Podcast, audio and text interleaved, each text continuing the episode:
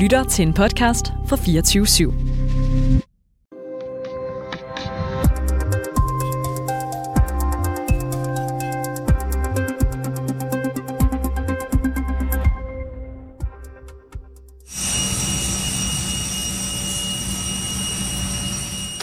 En specialdesignet udgave af verdens næststørste passagerfly, en Boeing 747, står på en landingsbane uden for den franske hovedstad Paris.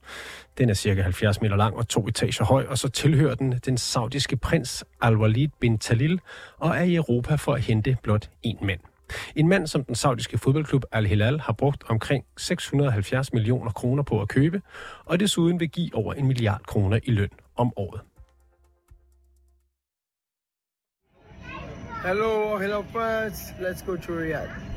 I buy season. Du lytter til konfliktzonen, hvor vi i dag ser på, hvordan Saudi-Arabien med sine oliepenge har købt højt profilerede fodboldspillere fra Europa, som for eksempel Neymar, som du lige hørte, og dermed skubbet til den globale fodboldorden under sommerens transfervindue. Og jeg kan love, at det ikke kommer til at handle kun om fodbold, men også om geopolitik og magt. Mit navn er Oliver Bernsen. Velkommen til.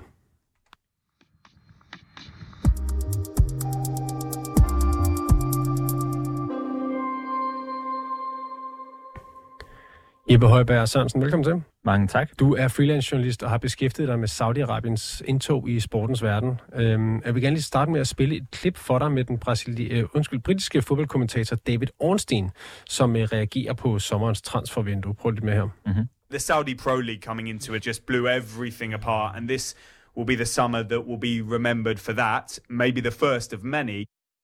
Saudierne blew everything apart, lyder det her fra David Ornstein. Er, er de saudiske indkøb af spillere vildere end forventet? Ja, det vil jeg sige. Altså, man havde godt forventet her, da vi gik ind til transfervinduet, at der ville komme nogle vilde summer på bordet. Men det har været voldsommere, end de fleste havde spået. Det er ret, det er ret overbevist om. Øh, det europæiske transfervindue, det lukkede her i fredag, øh, og fredags, og det saudiske transfervindue, det lukker ikke før torsdag den 7. september, øh, og de saudiske klubber har indtil videre brugt over 6 milliarder kroner på at købe spillere den her sommer. Hvad har øh, Saudi-Arabien fået for de penge? De har fået en masse store navne. Altså, der taler vi jo især Neymar. Tidligere så kom øh, Cristiano Ronaldo, ikke? Men de har også fået spillere, som måske ikke har så store navne, men som måske har et større potentiale fremover. Som altså har valgt at tage væk fra Europa til fordel for Saudi-Arabien, selvom at de kunne have en forrygende karriere i de største europæiske klubber. Og det synes jeg er et ret markant skifte i forhold til det, vi havde troet. Man har ofte set, når de her nye nationer, altså tidligere har det været Kina, vi ser det ofte med USA, går ind i fodbolden, når det bliver spurgt, uh, nej, uh, nej, nu bliver fodboldens hierarki vendt på hovedet, ikke? Så bliver det de her falderede stjerner, der tager afsted. Men vi, i det her transfervindue har vi altså også set store, unge profiler, talenter tage til Saudi-Arabien. Og det er et voldsomt skift, også noget mange ikke havde forventet. Og, og bare lige for at slå det fast, så det er jo de saudiske klubber, der køber de her spillere. Men hvem er det, der står bag de klubber? Jamen altså, det der skete i starten af juni, det var jo, at Public Investment Fund, som er den statsejede investeringsfond, som er en af de største øh, fonde i verden, gik ind og overtog de fire største klubber i Saudi-Arabien. To i, i Jeddah og to i hovedstaden Riyadh. Og det har i praksis betydet, at det jo er staten, der bestemmer udviklingen i toppen af den saudiske liga. Men man skal ikke underkende, altså en, en klub, en mindre klub i Saudi-Arabien, gør ikke noget, der står voldsomt, eller der vil, der vil provokere Mohammed bin Salman, øh, kronprins og premierminister i Saudi-Arabien. Øh, og langt de fleste af de her spillere, som der er blevet købt ind, de kommer fra europæiske klubber. Hvordan har de europæiske klubber reageret på det her indkøb? Jamen, der har jo været mange kritiske røster, både blandt journalister, men også blandt øh, nogle af de store trænere. Men jeg tror heller ikke, man skal undervurdere, at for mange relativt trængte europæiske klubber, som måske ikke kunne komme af med deres, med deres skrald, eller lad os sige nogle spillere, de har købt tidligere, men nu ikke kunne sælge til andre klubber. Det er måske især Premier League, fordi der er så mange penge i Premier League i dag, at, at de har simpelthen ikke kunne være i stand til at sælge den til andre ligaer, de her spillere. Og nu er der pludselig en aftager, som står klar med store summer, og det er måske faktisk meget rart for de her Premier League-klubber. Og øh, hvorfor vælger spillerne så til Saudi-Arabien? Altså, jeg, der, der er flere svar, men det vi skal sætte øh, næsten to streger under, det er pengene jo. Altså, der er en af de unge spillere, der har valgt at tage til øh, Saudi-Arabien, som hedder Gabi Vega, som spillede i Celta Vigo. Ikke en navn, som jeg tror så mange kender. Men han var på nippet til at skifte til Napoli, altså de italienske mestre med den her meget sådan savnomsbundne eller øh, historie. Maradona var der i sin tid, og nu mere end 30 år efter vinder de mesterskabet igen. Byen var på den anden ende. Han var på vej til at skifte dertil og være en del af det eventyr. Men så skete der det, at en saudisk klub kom på banen med et tilbud, og tilbød ham fem gange mere i løn. Altså det er fem gange mere i løn, og han stod jo nok til en løn omkring de 30 millioner om året. Så, så det siger lidt om, hvad det er for muligheder, en spiller kan få, ikke? Og, og det var også det, du var inde på før, så jeg forstod, det her med, at de kan, de kan tilbyde de her enorme lønsummer, at det faktisk kan være med til at afhjælpe nogle af de her store europæiske klubber. Prøv lige at uddybe det. Jamen altså, der er... Det er måske ikke, det her eksempel er måske ikke det bedste. Der er rigtig mange spillere i, i Premier League, som simpelthen ikke kan sælges til andre klubber fordi at Premier League er stukket så meget af. Du viste mig lige et schema, før vi gik på, ikke, som viser, at Premier League de har solgt for, eller købt for omkring 20 milliarder danske kroner. Og så ligger der et lag under det, som er på de der 3-5 milliarder, altså fra Italien, øh, Tyskland, Frankrig, Spanien. Og det, der sker for tiden, det er, at, at fodboldhierarkiet ligesom er knækket. Premier League er stukket, stukket af, og det betyder, at der er mange spillere, der bliver isoleret i Premier League altså, vi skal jo ikke ligefrem skrive, at øh, det er jo ikke ligesom en tragisk historie for de her spillere, for de sidder på lønninger på, på, på flere millioner kroner om ugen, og det gør, at de ikke kan få en ny klub, at de ikke vil skifte. Men det får de altså muligheden for nu, at skifte klub. Så, så pengene er jo en dominerende faktor. Fordi der er, der er simpelthen ikke nogen, der kan betale deres løn. Hvis de skal have en løn, som de er vant til, så er der ikke nogen steder at flytte hen, og der tilbyder Saudi-Arabien så, så så nu. Øhm, kan Saudi-Arabien købe sig til en, øh, en fodboldliga, der er lige så god som de europæiske ligaer? De kan ikke købe sig til en liga, der er lige så god som Premier League. Det er jeg helt overbevist om. Det vil tage altså mange, mange år. Der, det, det, det hænger sammen med geopolitik og alting, ikke? for at det kan lade sig gøre. Men jeg vil spå, at de godt kan få en liga, der i løbet af en håndfuld år minder om det der lag under Premier League. Måske ikke helt på højde med, med, med Italien, Tyskland og, og Spanien, men jeg tror, at de kan være fuldt ud lige så gode som Frankrig. Måske også lige bide de andre klubber i haserne om, om ikke så mange år. For der er så mange penge på spil. Og som sagt, når vi ser det her med, at, at unge talenter tager afsted, så er det lige pludselig en helt anden dynamik, vi vil se i den her liga. Og øh, er vi der, hvor øh, saudiarabiske øh, eller saudiske klubber kan øh, ligefrem kan komme med i europæiske fodboldturneringer, som jo er det, som, øh, som mange spillere drømmer om at spille i Champions League for eksempel?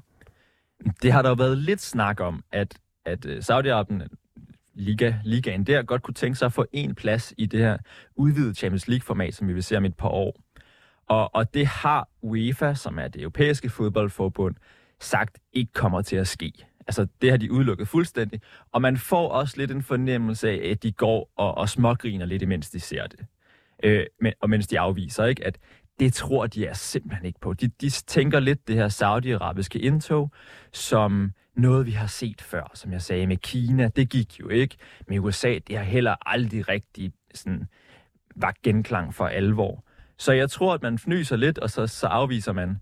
Men jeg tror ikke, at man skal være så afvisende på, på, på den lange bane. Fordi at der er så mange pengespillere. Det her er bundet op på en stor politisk vision fra Mohammed bin Salman. Og hvis pengene bliver store nok, så kan, jeg tror, man fra, fra UEFA se sig nødsaget til at, at skrue på de her ting. Jeg prøver lige at uddybe det, fordi det virker som om, at du er mere, øh, hvad skal man sige, du tror mere på det her, end, end på, øh, på tidligere sådan sportsfremstød fra Kina og USA, hvor, hvor de har også har forsøgt at, at, at hvad skal man sige, møve sig ind i fodboldverdenen. Hvorfor tror du mere på Saudi-Arabiens muligheder for det? Det vi så fra Kina i midten af 10'erne, det var noget, der minder lidt om det her. Det var Xi Jinping, som, som en del af, af den udenrigspolitiske strategi, Kina anlagde de år, prøvede at gå offensivt til, offensivt til værks og erobre store dele af forretningsverdenen internationalt. Ikke? Og, og det var med store visioner om, at der skulle afholdes VM, og man skulle have et fantastisk landshold og alting. Så vendte han pludselig på en tallerken et par år senere, og så blev fodbold, fodbolden lige pludselig et symbol på den her onde kapitalisme, og, og den store ulighed, der var at blive skabt i Kina, og så, og så trak han ligesom i land fuldstændig. Og det betød, at, at drømmene kollapsede med det samme. Det kan også godt ske i Saudi-Arabien. Men forskellen er, at i Saudi-Arabien er der en helt anden fodboldkultur, end der er i Kina. Og forskellen er også, eller man kan sige, der er i hvert fald ikke nogen som helst tegn på, at Mohammed bin Salman, han vil vende på en tallerken. Han har som sagt den her 2030-vision. Hele Saudi-Arabiens nationale strategi er bundet op på, at alting skal kulminere i 2030. Og jeg tror, at det vil være noget af en rise i lakken, hvis han om et par år pludselig trækker alting tilbage i forhold til fodbolden. Det vil se rigtig dumt ud. Det vil også ligne, at han ikke kunne leve op til sine egne planer og ambitioner. Øhm, dem, der interesserer sig en smule for fodbold, kan måske godt huske det her øh, kinesiske eventyr, hvor at, at der, sådan, så jeg vil godt sige, blev grinet lidt af de spillere, der tog det over. Ikke? For de tog de over i glemslen, og så var de i Kina i nogle år, og så, når jeg findes han stadig ham der, øh, kunne man minde sig selv om lige pludselig. Tror du det samme? Altså, tror du noget andet kan ske i Saudi-Arabien? Altså, det, ja, det tror jeg. Griner man af de spillere, der tager ned nu? Ja, jeg fornemmer, at der er sådan lidt den samme stemning blandt nogen, men der er også, der er også måske en større tro på det her projekt, på, for det meste til det onde, eller hvad man siger, ikke? Ikke bare på godt og ondt. Øhm, fordi at, at vi ligesom, jeg synes, vi har set en større satsning for Mohammed bin Salman i hele sportens arena, end vi så fra, fra Kina. Altså, det er jo ikke bare i fodbolden, at, at, øh, at Saudi-Arabien ligesom gør sit indtog. Det er jo alle sportsgrene overhovedet nærmest. Hvilke, hvilke øh, langsigtede konsekvenser kan det her have for fodboldens verden? Jeg tror, her er vi oppe på den helt store klinge, så jeg har så, altså der er så mange muligheder for, at jeg ligesom tager fejl, ikke? Men jeg tror godt, at vi kan se det, at vi ligesom ikke får et monopol, som vi tidligere har set, altså at Europa er fodboldens centrum, men at vi langsomt, i takt med de store geopolitiske bevægelser, altså det globale syd bliver mere magtfuldt, at vi langsomt ser en magtforskydning, der gør, at vi både har et form for centrum i Europa, og vi har et centrum baseret omkring Saudi-Arabien, golfen. Altså det, der er sket i fodboldens udvikling de sidste 30 år, det er ligesom, at, at man fra fodboldens øh, forbund, medier, alting, har udnyttet alle de penge, der kom fra, fra, fra kontinenter uden for Europa, ligesom gjort fodbolden enormt populær i hele verden. Men vi har ligesom altid set, at pengestrømmen også gik tilbage til os. Men nu tror jeg, vi vil se, at, at konsekvensen bliver, at de her lande, altså lande som Saudi-Arabien, ikke længere vil finde sig i, at, at de ikke også får centrum, når nu interessen er i de lande. Så jeg tænker kort her til sidst, øh, Jeppe Højberg Sørensen. Tror du, at om 10 øh, år er man så i de danske skolegårde ved de danske kaffemaskiner ude på arbejdspladserne vil kunne snakke om en kamp mellem to saudiske klubber, man har set i weekenden? Jeg tror stadig, at i Europa bliver det europæisk fodbold, der er i centrum. Men jeg tror, vi, altså, vi vil se en forskydning. Jeg så, så, så sent som, øh, som den her sommer en dreng rende rundt i min barndomsby i Farum i en Al trøje med Ronaldo på ryggen. Og det vil jeg da indrømme, det, det gjorde lige lidt i mig. Det, det fik mig nok til at indse, at, at det, det her er noget, der siver ned igennem hele systemet, og det ender på en, en gade i Farum, ikke? Så jeg tror også, vi vil se børn, der snakker om, om vi nu så det her Ronaldo-mål, eller det her øh, Neymar-mål i weekenden og sådan noget. Ikke? Fordi de ting ligger på YouTube. Altså, man behøver ikke engang kunne se kampen for at kunne se de her mål længere. Jo. Jeppe Højberg Sørensen, tak fordi du var med. Selv tak. Du er som sagt freelance journalist, der har beskæftiget dig med Saudi-Arabiens indtog i sportens verden.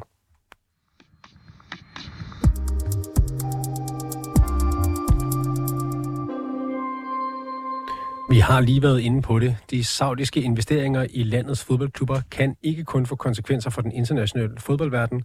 Det kan også ende med at få geopolitiske konsekvenser, og det vil vi gerne dykke lidt dybere ned i nu. Stanis Elsborg, velkommen til programmet. Tak for det. Du er senioranalytiker hos Play the Game, en, en organisation, der beskæftiger sig med øh, korruption i sport. Hvordan kan populære fodboldspillere skifte til saudiske klubber blive en politisk gevinst for Saudi-Arabien ligefrem?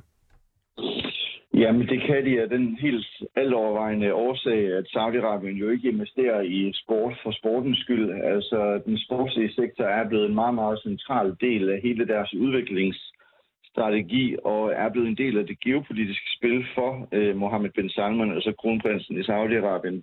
Så på den led, når man investerer i så store stjerner, så handler det selvfølgelig først og fremmest også om, at man får fat i nogle af de aller, aller største globale brands, som man derigennem kan bruge til i sin politiske strategi. Men hvordan, hvordan kan det her, de her sportsinvesteringer, eller for eksempel købet af Neymar og investeringer i nogle fodboldklubber i landet, sådan helt lavpraktisk være med til at øge Saudi-Arabiens indflydelse globalt? Ja, man kan sige lige præcis i forhold til spillerne, er det nok ikke der, de satser på, at deres indflydelse på den måde stiger, men der bruger de dem jo i hvert fald til at skabe et pyntet billede af det saudiarabiske samfund, og ikke mindst slå langt længere ud, end man nogensinde kan drømme om, fordi at de her spillere jo er globale brains og har en øh, følgerskare på mange, mange, mange millioner. Jeg tror, Ronaldo det er 500 millioner på Instagram, så han kan nå langt længere ud med sine opslag til en særlig målgruppe, typisk en ung målgruppe, som følger ham på, øh, på de sociale medier. Men derudover så er de jo rigtig dygtige til at engagere sig i sportsverdenen via enormt mange sponsorater i forskellige øh, idrætsgrene. De er også rigtig dygtige til at erhverve sig store idrætsbegivenheder øh, til øh, landet, blandt andet jo Formel 1 og de her senere på året, der skal de afholde øh, VM for klubhold i fodbold. Og derigennem får de jo mulighed for at invitere verdens store statsledere ned til det her pompøse arrangement. Og der ved vi fra tidligere sportsbegivenheder, også afholdt i Rusland, for eksempel VM i 2018, at statslederne jo er centralt placeret i den sportslige strategi. De sidder på mange af de sportslige positioner i idrætsorganisationerne, og de vil derfor være til stede i VIP-loungen og kan have sådan lidt mere let omgang og let snak med store statsledere og også lave nye diplomatiske forbindelser, netværk og måske også ultimativt faktisk helt nye handelsaftaler over et øh, godt glas øh, champagne. Prøv lige at uddybe det. Altså de saudiske øh, som siger, sports embedsmænd er, har, har nogle dobbeltroller, eller er også en del af statsapparatet? Ja, hvis man tager en meget central figur, som for eksempel Yasser al-Rumayyan, som jo er formand for Newcastle, og jo også sidder som guvernør i i den investeringsfond, som står bag øh, stort set hele Saudi-Arabiens øh, investeringer i sportsverdenen, det som hedder den Public Investment Fund. Øh, han har også meget, meget øh, tæt adgang til hele det politiske liv, og er også en del af det politiske liv i Saudi-Arabien. Men der sidder jo for eksempel også i mange af de her organer, så vil forsvarsministeren, han vil have en post i, øh, i, i idrætslivet, han vil også være i, i øh, den her Public Investment Fund, og han vil jo så være til stede, og det er jo en helt, helt anden tyngde, man har at forhandle med, når man både er minister i landet, men man sådan set også har en stemme og en magt ind i sportsverdenen. Det er jo ikke noget, vi kender for eksempel på vores breddegrader her i Danmark, der har man jo adskilt det politiske liv fra det sportslige, sådan at for eksempel formanden for DBU, øh, han hedder i Danmark Jesper Møller, men han er ikke også lige minister øh, i Forsvarsministeriet. Så derfor så har de øh, meget, meget større tyngde at forhandle med, når de så det vil sige, at den selv samme minister, at han er også øh, en figur i sportsverdenen, og det vil så være ham, der møder øh, nogle af de store statsledere. Så man kan helt op, de kan helt afpræge, omgås det her, øh, hvad skal man sige, normale politiske kanaler, hvor man sætter møder op mellem statsledere, og, og det er meget officielt. Men, men det er nemmere, hvad skal man sige, det kan nemmere lade sig gøre for måske europæiske statsledere at komme ned og mødes med dem, når de bare skal sidde og drikke champagne via P-lounge og se fodbold.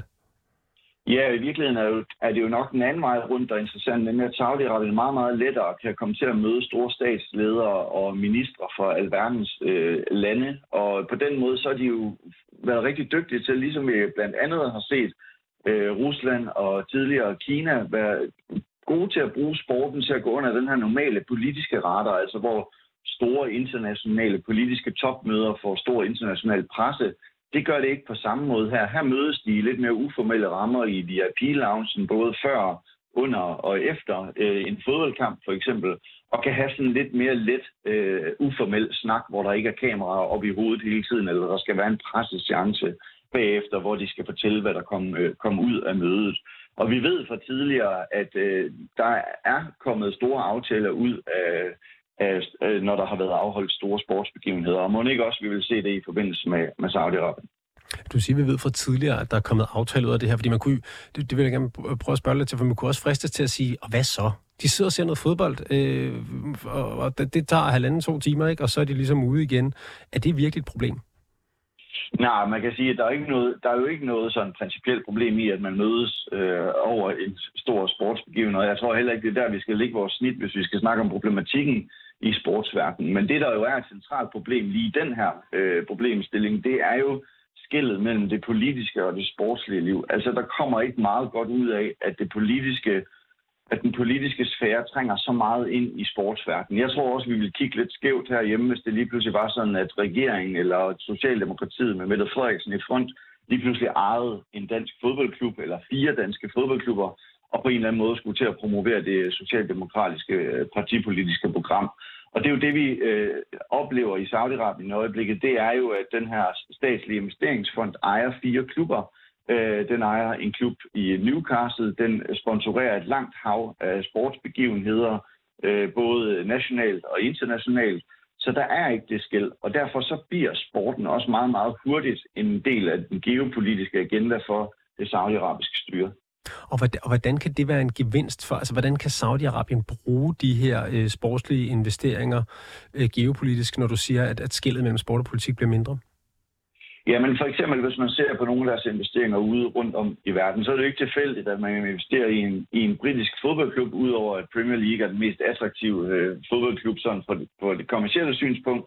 Så handler det selvfølgelig også om, at Saudi-Arabien gerne vil udvide deres forbindelser og handelsforbindelser og netværk i Storbritannien. Og øh, det kan man jo gøre ved blandt andet at, øh, at, til, at knytte sig meget, meget øh, lokalt, for eksempel øh, til Newcastle, og ligesom være en del i landet. Man har også set det med den her udbryderliga eller private liga, de skabt i golfverdenen, Liv Golf, som jo så har spillet øh, alverdens steder rundt omkring i verden. Og der får man jo adgang til et netværk af både forretningsfolk, men også det politiske liv. Vi har set, hvordan øh, Yassi Al-Rumayn, ham jeg nævnte før, altså som jo var formand for øh, Newcastle, han sidder jo også som formand for det, der hedder Liv Golf, altså Saudi-Arabiens øh, golf, øh, egen golfliga, hvordan man øh, har fik adgang til meget, meget store, højt politiske øh, figurer i USA, blandt andet jo Trump, som de kunne gå rundt med på, på golfbanen og så snakke lidt mere uformelt øh, med. Så de er rigtig dygtige til at bruge alle de kanaler, øh, de kan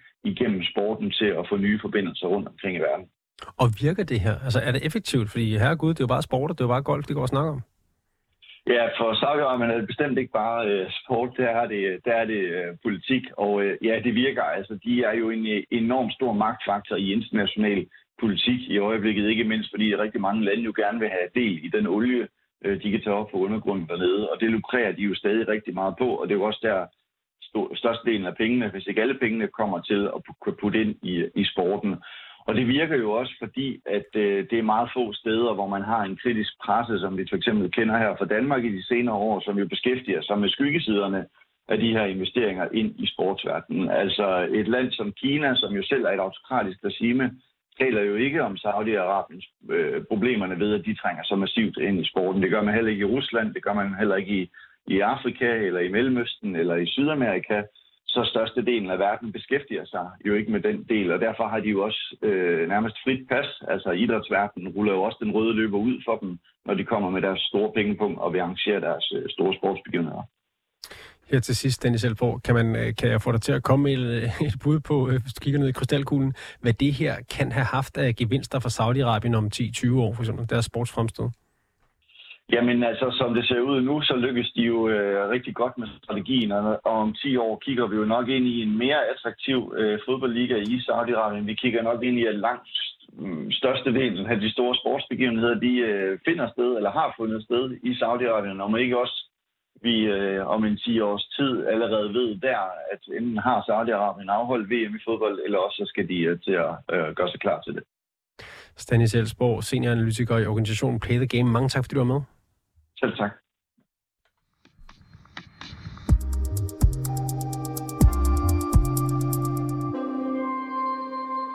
Du har lyttet til dagens afsnit af Konfliktzonen 24-7's udenrigsmagasin. Mit navn det er Oliver Bærensen, og holdet bag programmet er Christine Randa og Sofie Ørts. Du kan lytte til programmet direkte mandag til torsdag fra 8 til 8.30, men du kan selvfølgelig også finde det som podcast.